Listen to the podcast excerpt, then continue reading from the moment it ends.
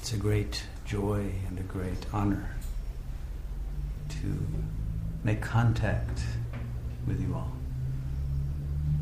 to be with you in a sacred context like the one that has brought us all together. Can everyone hear me back there? The more one practices yoga, the more one chooses to be in silence, and it's harder to project the voice out there. But I'll try to remember to do that. It's time to learn how to be in silence. I, I don't think it would be appropriate for this evening to just be an evening of words. The time for words, even the most beautiful words, is passing. The time for gathering knowledge, the time for trying to understand what's going on in this world intellectually is passing. It's now the time to be, to experience from within, from the deepest place, the realization of the meaning of all of this, but not from a place of theory or belief system. We're long past the ability of our conscious minds to grasp what's going on. And I wonder if you agree with me that every day this world is becoming stranger and stranger. Is that your experience too? Every day things are happening that would have been unimaginable some years earlier. And there's very little that one can depend on any longer in the outer world, not even the weather. In Costa Rica, you used to be able to depend at least on that. But you can't depend on anything from seismic stability or the level of the, the seas or the climate st- stabilization or political, economic stability. The world is in a time of such accelerated change that it is unprecedented, not only in our lifetimes, but in history.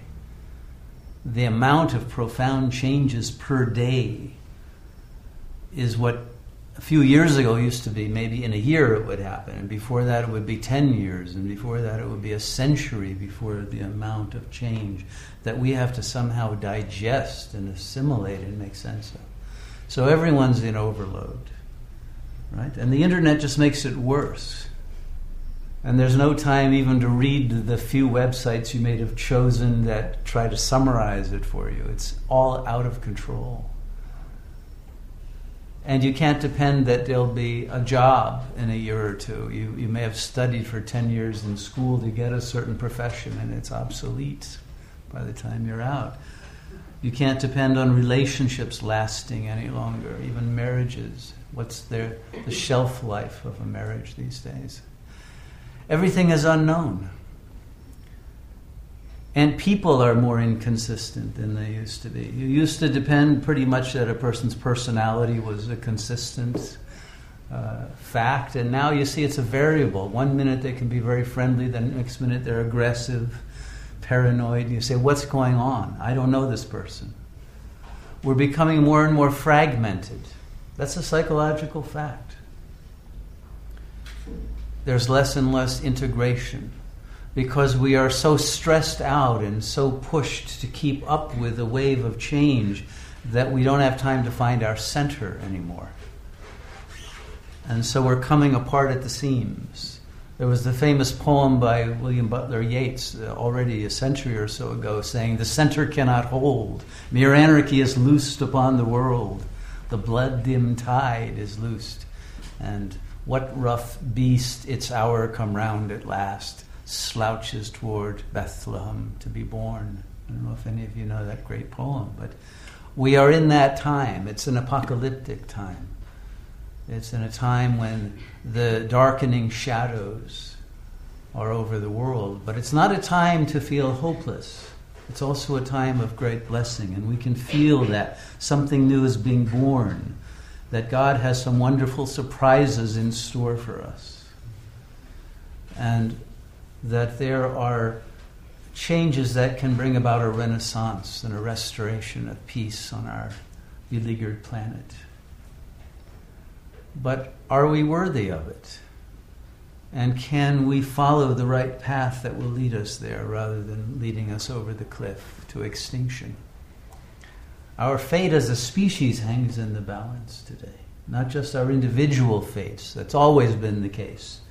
You could go to the pyramids in ancient Egypt and you see the picture of the scales, and uh, one soul is on one side and a feather is on the other. And it was said if your soul is not lighter than that feather, you get eaten by the crocodile god. You know, that's been there all along in, in every culture. This recognition of a final judgment that each of us have to face at the end of each lifetime of whether we have fulfilled our mission, lived up to our potential lived an authentic life? Or did we give in to the lie? Did we betray our spirit? Did we follow the easy path? Did we listen to what our parents told us instead of our heart? They may be in sync, hopefully they are, but when they're not, we have to follow the higher truth. And how many have the courage to break away from the socially permissible paradigm and be different from the world in order to find a truth that you won't find on CNN or in the other media? Do we have that courage? And a space like this, a satsang space, is a place where we can talk about the truth. And there are truths a lot more inconvenient than the one Al Gore was talking about. It's an important one, but it's a minor truth in the spectrum of all the truths that are inconvenient to modern culture. And all of those truths are about to hit us in the face. We can't be in denial much longer. The ostrich methodology won't work uh, when the tsunamis start to hit home, as they are doing. And it's only when we have found our inner center and we are connected to the cosmic self beyond the individual self, that we can find within us a source of strength and of peace and of love and of empowerment and courage to face this unknown world that we're now in.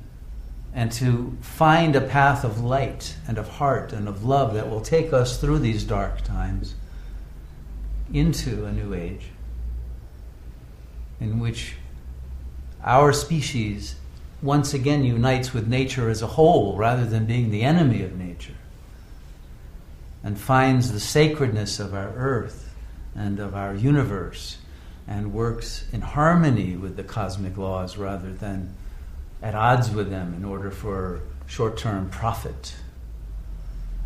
And that system that allows us, even forces people to live for financial gain rather than the harmonious joyous development of life is collapsing because it is at odds with the will and the purposes of love and of God and of truth. And we all know that at some level. But the question is do we give in to what seems to be a power that is too strong to oppose? And it is at a political level, and it is at many levels. But can we find something within us more powerful, more wise, more real that can be our guiding light to take us out of this jungle that we've turned the world into and return it to the state of a garden that it was originally intended to be? And this truth of the cyclic manifestation of reality from the greatest beauty to the greatest darkness and ugliness, and then a return. You'll find it in all of the mythological systems. It's in the Christian system and the Judaic, it's in the Islamic, it's in the Taoist and the Buddhist and the Hindu. It's in all of them because there is one truth. There's only one religion on the planet, and it has been true cross culturally through time. This is called the perennial philosophy. And if you know how to decode the mythologies, you can find a one to one correspondence between the inner truths of Buddhism, for example, or Hinduism, and those of Judaism or Christianity. They are not opposed. This whole idea of a clash of civilizations or religions is a phony idea. It's just that there is a misunderstanding of those religions today. And because there are two words or three words, God or Allah or Brahman or the great Tao, we think, oh, they're different philosophies that are opposed, but they're not. The more deeply we study these truths, the more we find that they are parallel, indeed congruent explanations from different angles, but of the same ultimate reality. The same as if you have 10 blind men analyzing the elephant, right? Everyone knows that story. One sees the trunk and says the elephant's a pillar, another sees the, uh, the ear and says it's a big leaf, one sees the tail and says the elephant is a whip. Uh, one sees the trunk, doesn't see but feels the trunk and says that the elephant's a hose. Okay, all of those are true. But the elephant itself is beyond any of the philosophical explanations, any of the belief systems. And that's what we must find now is the elephant in itself, the Ding an sich, the thing in itself, the real as it truly is, beyond the ego's distortions of reality. That's what yoga is. And the term sat means that it is the actual truth of being beyond all the mind's distortions and defense mechanisms to filter out un, unpleasant or inconvenient truths. And are we willing to purify our minds of those veils in order to not only see the truth and appreciate it, but to realize we are it? That there is ultimately no distance between yourself and the Absolute. The God you may or may not worship or believe in is what you ultimately are. Okay? That's what you must keep in mind. And, and we are alienated from our own self. And that self that we are alienated is the very thing that we're looking for. The very reason we feel lack, or we feel like we're imposters, or we feel out of sorts and agitated and anxious or depressed, or whatever ails you. It's because you're out of touch with that source. And so, yoga is simply the method for reaching the source of the being that you are here and now already. It's not something out there or in the future, it's here and now. And it's only a matter of being present to yourself in an unconditional way that will enable you to achieve liberation from all the veils and the bondages and the psychological defenses that have held us prisoner. And we can't do this uh, through uh, simply theoretical means. We have to practice it. And this is where things start to go wrong for people. And they say, Well, I don't have time. I'm too busy. You know, or I can't meditate. My mind doesn't stop. And, rather than training the mind and realizing that you are inherently the master over your mind, if you want to stop it, you have that power. It's a God given power, it's our birthright. But we don't take it because we're too fragmented. Our, let's say, our egos are too uh, filled with contradictory desires and agendas and fears to be able to have a consistent practice of anything, not just meditation, but almost anything in life. The psychologists refer to it as object constancy. We don't have a, a perseverance toward a goal. But we don't have subject constancy either.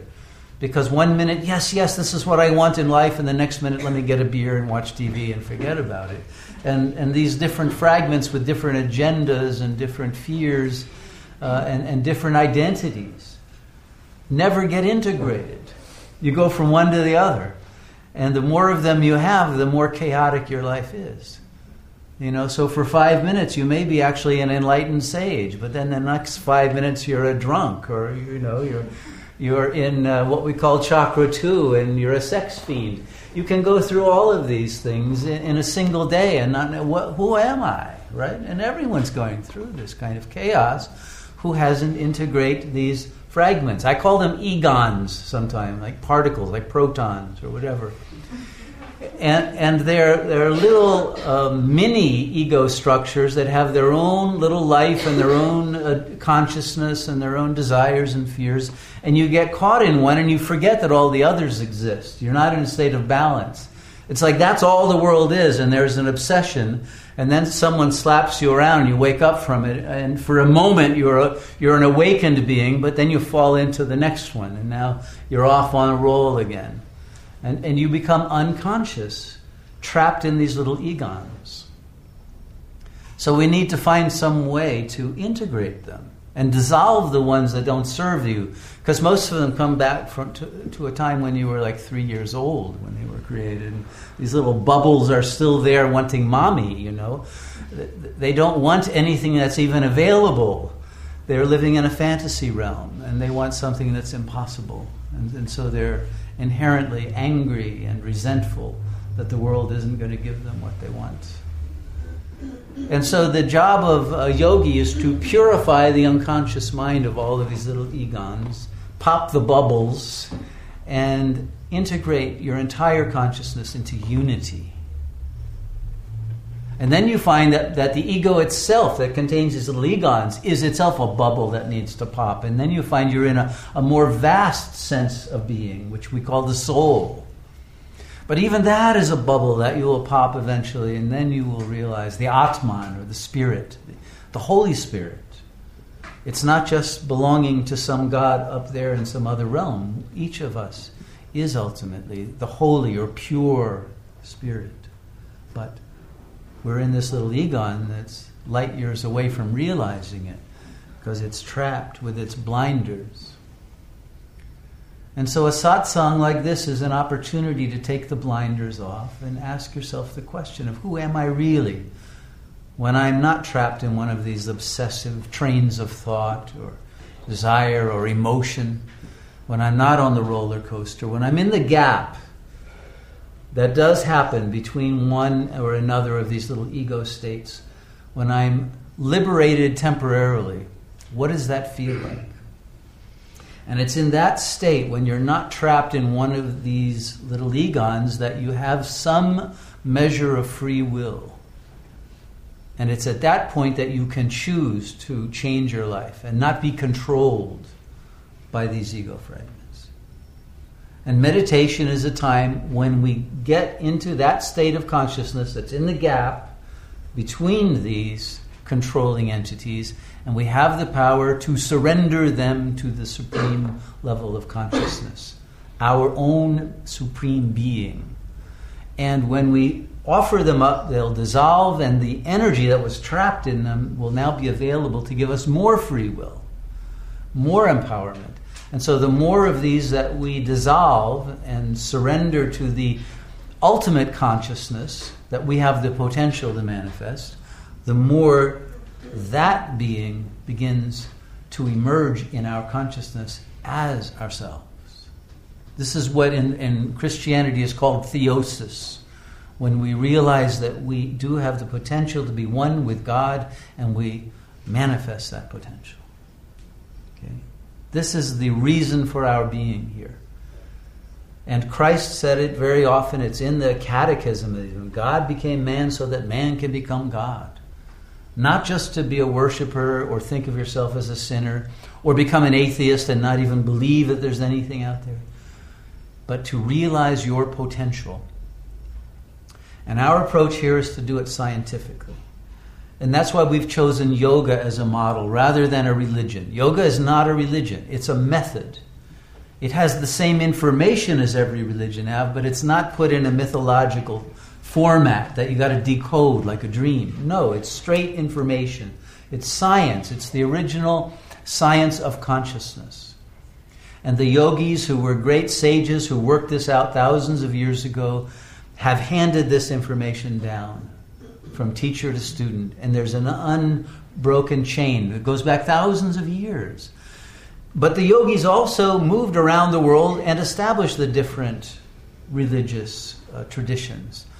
Christ was a yogi, Buddha was a yogi.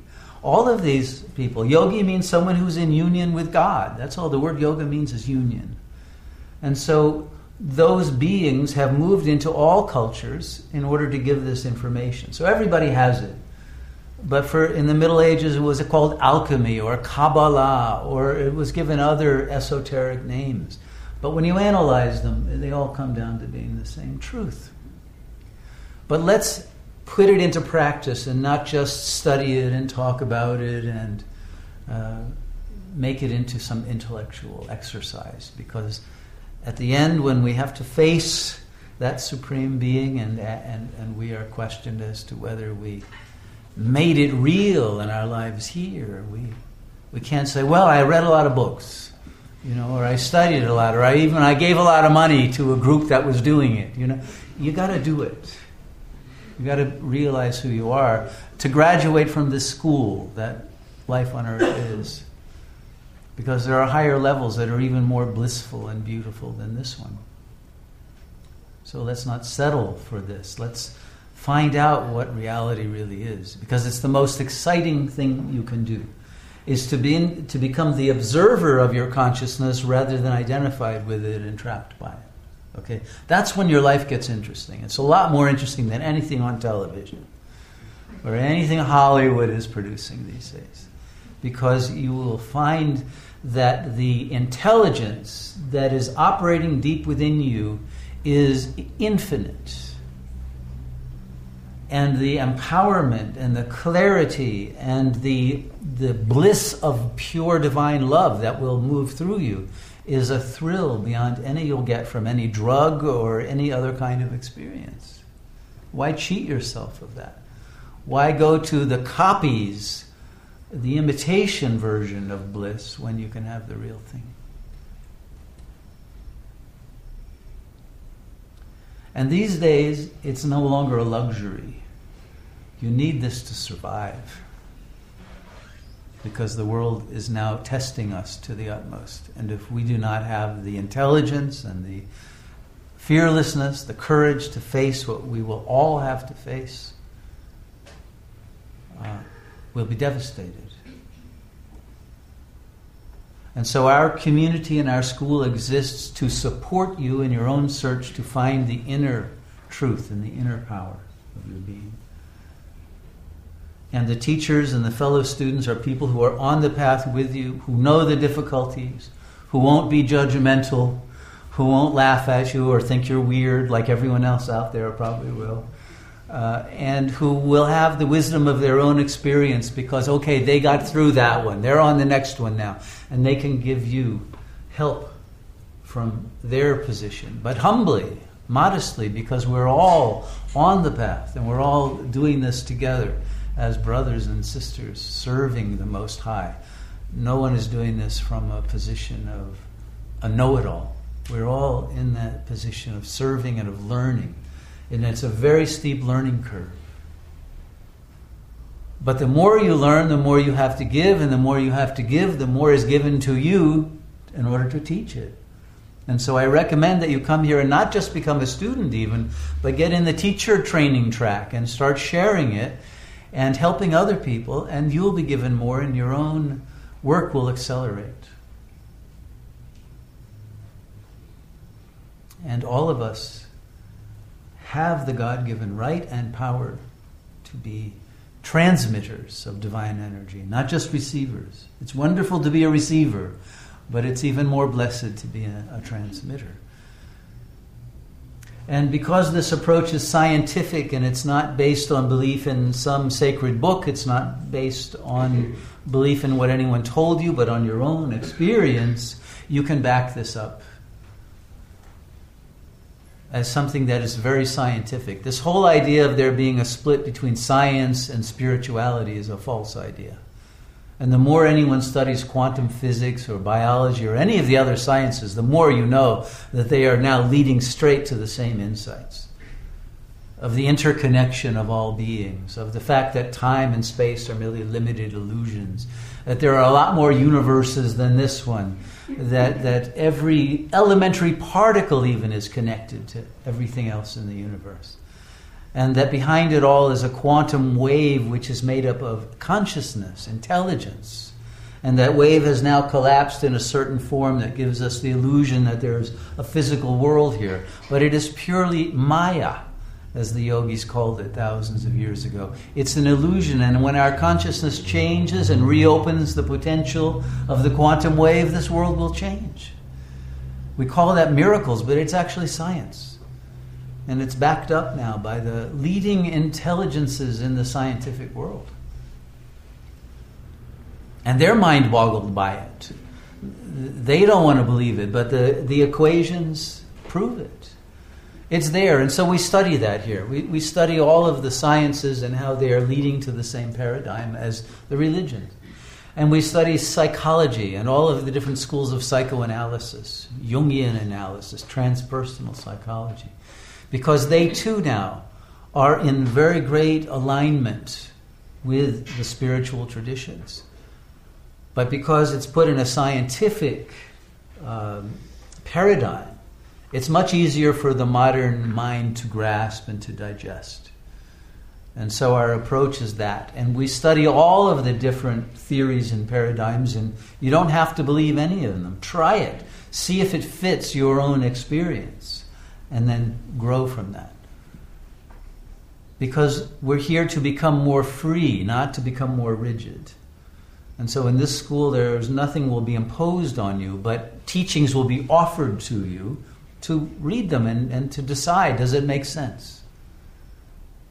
And one of the things that we do in our inner work here is to study our own dreams, because dreams are messages that aren't artificially created by human beings.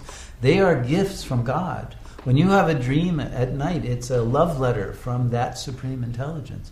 But you have to know how to read it, and it's in code. It's in a, a beautiful, poetic form of images that you may think, well, this doesn't mean anything, and throw it out as if it were garbage. Modern uh, people don't recognize the power of dreams, but if you go in the Bible, you'll see they value dreams. You know, Joseph, the dream interpreter, was one of the most famous figures.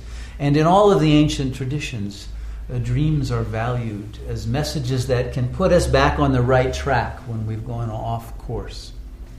And so here, that's one of the the things that we study. And you'll find that when you enter into a path like this, you'll start to have more dreams. And dreams that come from higher levels of the superconscious, archetypal dreams, for example, as Carl Jung used to call them. And these dreams will help you understand what the blocks, the obstacles, the resistances, the anger, the hatred, all of that is about so that you come to a state of very clear self understanding. And that enables you to free yourself from the inner feelings that have weighed you down like a, like a heavy weight. And when you're free of that, you will find that you become physically more healthy.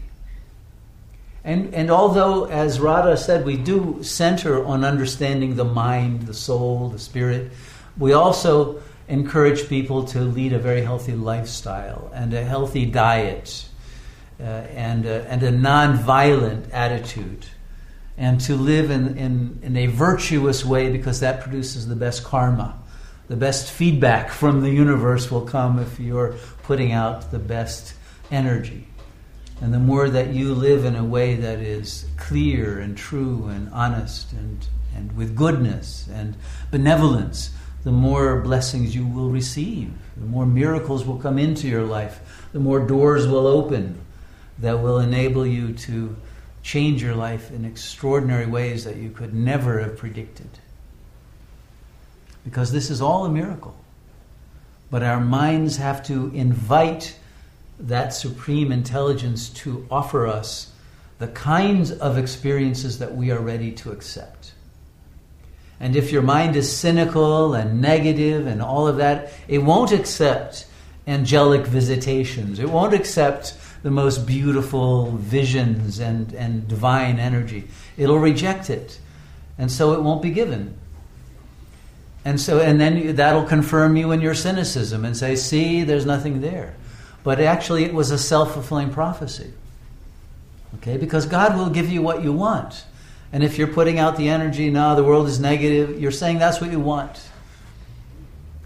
So it's very important not to fall into cynicism and negativity and despair, especially as the world darkens, not to lose sight that there's a new dawn that's about to come. And the more that we can create a community in which we learn that we can trust one another, we can depend on each other to be there uh, we can begin to build the new world now, not wait. But we have to do it through coming together, a communion, a holy communion of beings who are here for the highest purpose. And it doesn't matter if you're from a different religious background. The point is, it's all the same. It is your intention of love and of giving, of generosity of spirit, nobility of spirit, of living in truth and virtue. That's all. No matter what religion you're from, they all teach that. It's the mistaken distortions of religion that have led to jihad and to crusade ideas and to uh, violence and war. But if you go to the original meaning of those terms, even, a jihad was a war against your ego on behalf of God. It was an inner battle. Same as the Bhagavad Gita in Hinduism. There's a battle, but it's not an outer battle that's being promoted. It's the war against your own negativity, against your own uh, blindness, your own inability to love. That's what's being fought. That's what's being encouraged to overcome. Not other people. If, if you're angry at other people, it's a projection of anger at something within yourself that you can't stand. Right? That's the problem. And so we have to stop projecting it out, bring those feelings back in, and defeat them internally, not attack someone externally. But learning to do that is a huge transformation. We have the habit of projecting on each other. We even marry people so we can project on them. It's, that's usually what marriage is it's a mutual projection agreement. I'll be your toxic waste dump, You'll be mine, you know? And, and then it gets so much that neither party can contain it anymore, and then the kids get it dumped on them, you know? And then it gets passed on from generation to generation, and now it's gotten unbearable. And there's very little love left in the world because it's been used up, and the ego is running on empty. And then it has to prop itself up with alcohol and drugs and more brutality and hatred and projection to survive, and we become psychic vampires and suck the life out of other people so we can keep going. We see that all over the place, but what are we going to do about it? We have to become role models of a healthy, beautiful, sacred way of living. That's what we're here to teach. And that's why we offer this as a free school. It's a gift because we will benefit. The ones giving it will get the benefit of it. And I hope you will join us in receiving and then becoming a giver.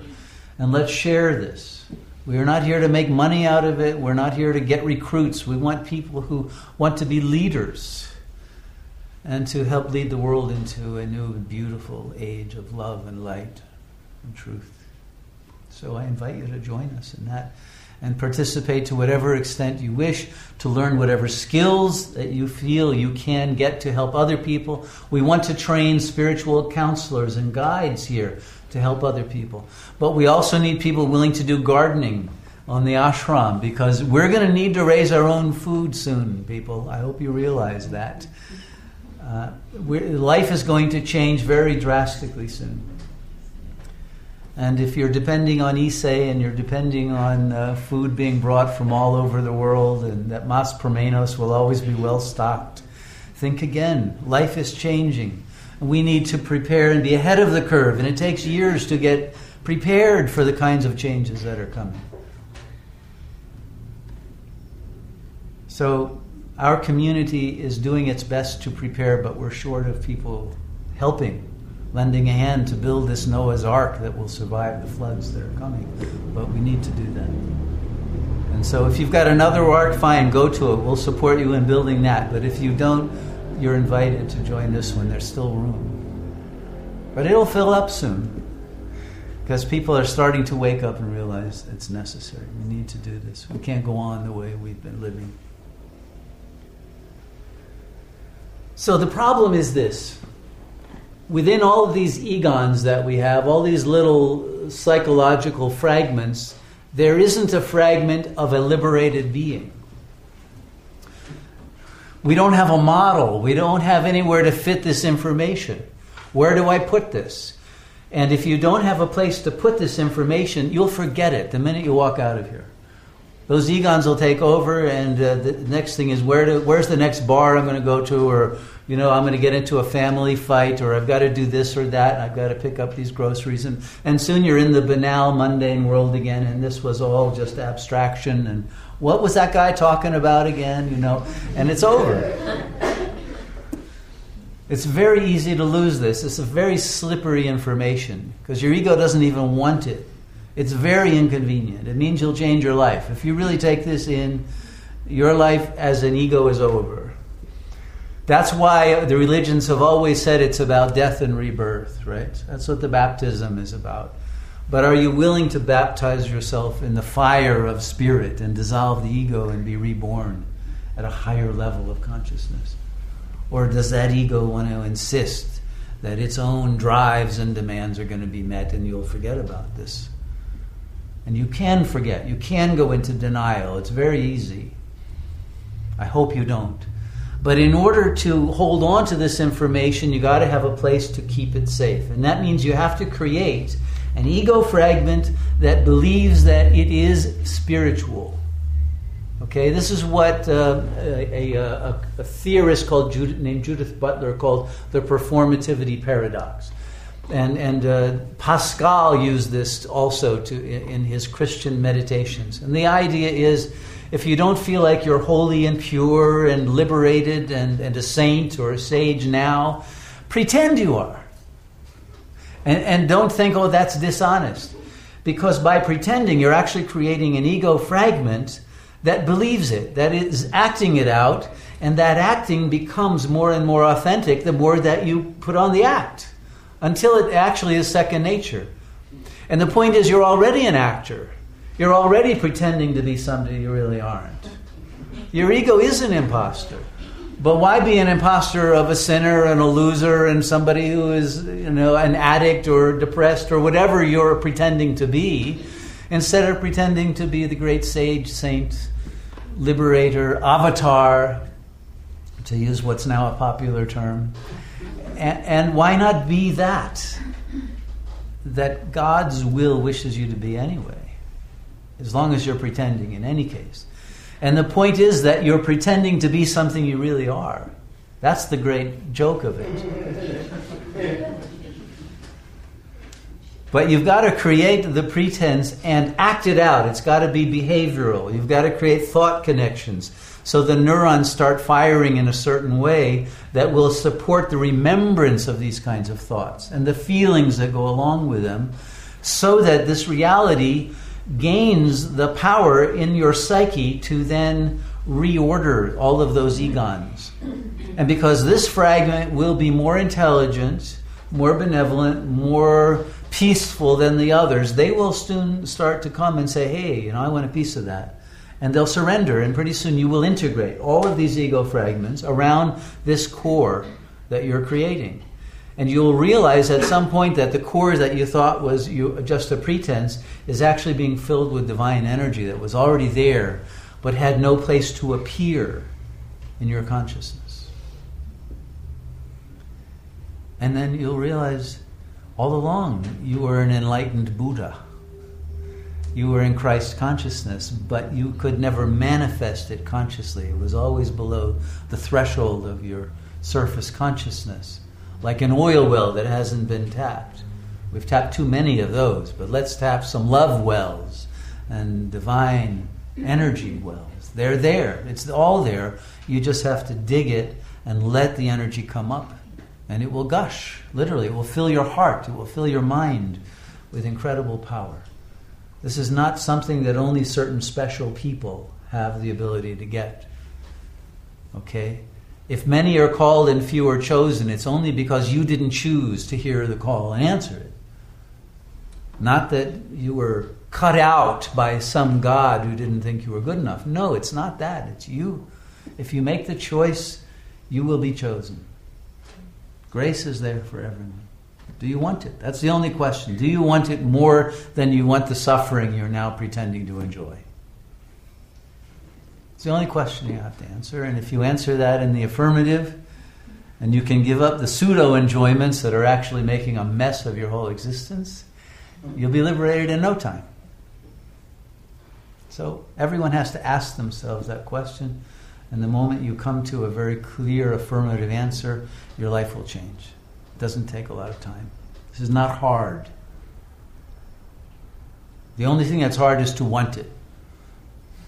Once you want it, you're, you're home free. But you can't want it unless you have an ego fragment that says, Yes, I definitely want it, and that fragment then will gradually take over the inner world of all those other negative, paranoid, angry fragments, and you will find that gradually you become a peaceful person, and you'll be the most amazed of anyone.